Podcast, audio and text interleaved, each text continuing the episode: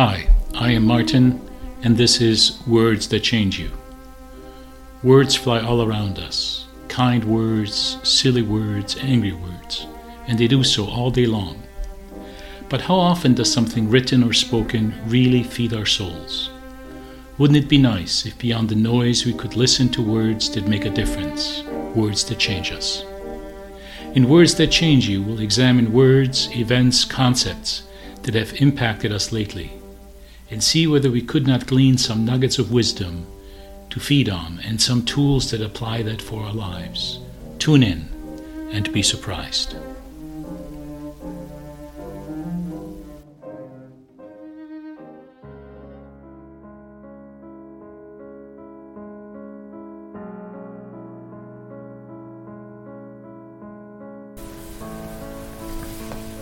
Wisdom. Have you ever heard the compliment or made it yourself? She's a really wise person. I confess that in the circles I run, I'm more likely to see people praised for being clever, witty, hard-working, or intelligent. Maybe this proves that I spent my life in the company of fools, but more probably it has to do with the fact that even if somebody were wise, how would we know it, let alone define it? Think yourself for a moment. Whom in your own circle would you consider wise? In my case, three people immediately come to mind. The first is an 84 year old priest, Monsignor Robert, who I get to see once a month for confession and a chat. He's very laid back, slow to speak, but when he does, you can tell that just about any situation or quandary I bring up, he has lived through and thus he has some wise things to say about them. The second is the confrere of mine, who was my novice master when I joined my order. We of course spent a lot of time together during the years that I discerned my vocation, and he had an ability to listen, ask questions, and help me draw my own conclusions, without pushing me in one direction or the other. Yet I would not have been able to see so clearly without his subtle prompts.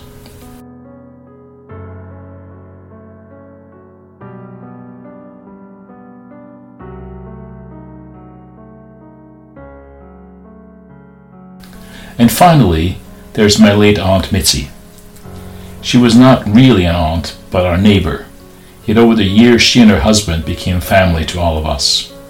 During the period that my sister and I sometimes struggled and locked horns with our parents, this couple was there to listen and counsel. What characterized Mitzi was a great humility as to her education, but an equally developed confidence in the lessons of life she had learned. She would tell my sister off if she was tempted to hook up with a man Mitzi did not approve of, and her intuition led her to give crucial advice, often without realizing it. A particular instance remains etched in my memory. Mitzi was in hospital, having been diagnosed with cancer. During one of the rounds, a new doctor appeared at her bedside. While he was discussing Mitzi's case with the other physicians, she took a look at him and said, Doctor, I don't like what I see in your face. What is up with you? Slight shock in the room. Then the group of doctors moved on. An hour later, that same doctor appeared on his own and confided in Mitzi that his family life was falling apart and he did not know what to do about it. She was able to comfort him and give him some loving yet stern advice. We belabor these examples in the hope of jogging your own memory so you can also come up with examples of wise people in your life.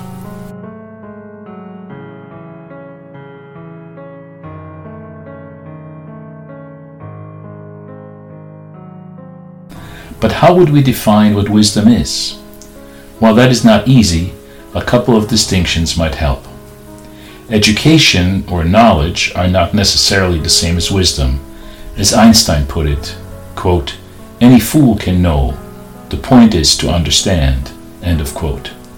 I know a man who is highly intelligent and a brilliant scientist, but most of his friends would agree that he makes terrible choices in his life and pays dearly for them.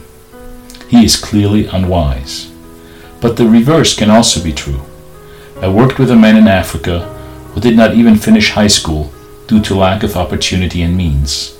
Yet just about every day he would come up with a saying that would stun me because it was so profound and wise. Let us now consider another angle. Are there authors or speakers that you would consider wise and not just brilliant? Again, two immediately come to my mind. One is Seth Godin, the American author of numerous books and host of a highly popular podcast. He thinks broadly across a large number of disciplines and comes up with very wise insights. The other day he wrote a riff about idée fixe and the danger of not letting go. It was quite profound. Another author, if you do not consider this too easy of an example, is Viktor Frankl, the Viennese psychotherapist and author of Man's Search for Meaning. His advice has helped literally millions of people.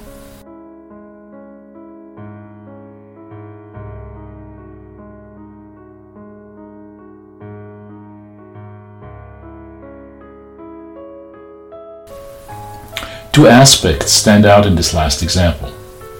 Some of Frankl's insights were mined in the depths of concentration camps, and many people would claim that suffering, hardship, and testing were essential in order to arrive at such wisdom. And most of Frankl's advice is not about other people, but about ourselves. As Rumi, the famous Islamic philosopher, says, quote, Yesterday I was clever, so I wanted to change the world. Today I am wise, so I am changing myself. End of quote. So wisdom is acquired, often through an arduous process, and first changes us before it impacts other people. How then do we become wise? The book of Proverbs in the Bible, part of the so called wisdom literature, puts it very succinctly quote, He who walks with wise men becomes wise, but the companion of fools will suffer harm. End of quote. Why would the company we keep impact our ability to be wise? We think this is intuitively obvious. We are social creatures and are influenced by those around us, especially those we admire and whose approval we seek. But it goes more deeply than that. Our friends and companions are the ones who know us best and who have the relationship to speak into our lives if only we let them. This does not mean that every time we hang out with friends, we need to engage in philosophical discourse. But true friends, mentors, and companions, if they are wise, will give us good advice, like my Aunt Mitzi or Monsignor Robert, especially if they know that we won't bite their head off if their words are unpopular. And before long, we will become wiser.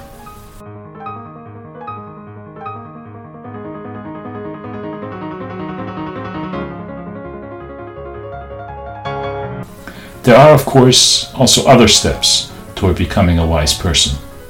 A friend of mine calls it learning to read the dance.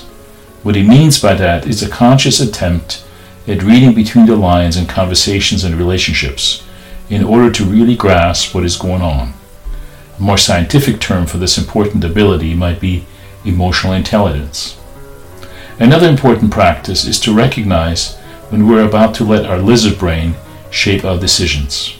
That part of the brain is the instinctual, primitive, fight or flight department, and it uh, rarely allows us to be rational, let alone wise, about our behavior.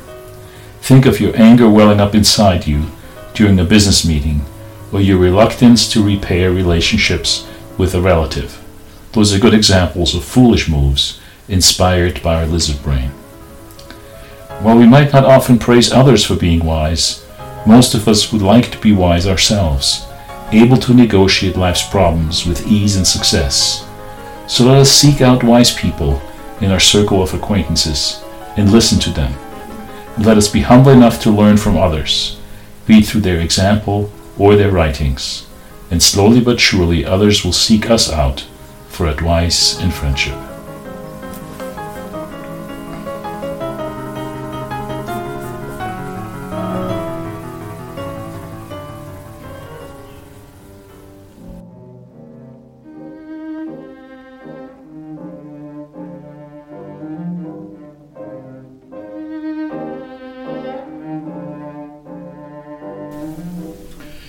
This was Words That Change You with me, Martin Steinbereithner. It was produced by Fritz Lowy, Pirska Kacha, and Jacob Dubibear. If you liked this episode, subscribe to our podcast on iTunes or wherever else you get your podcasts. Also, feel free to leave us feedback or questions on Facebook under Einstein Podcasts. Until next time.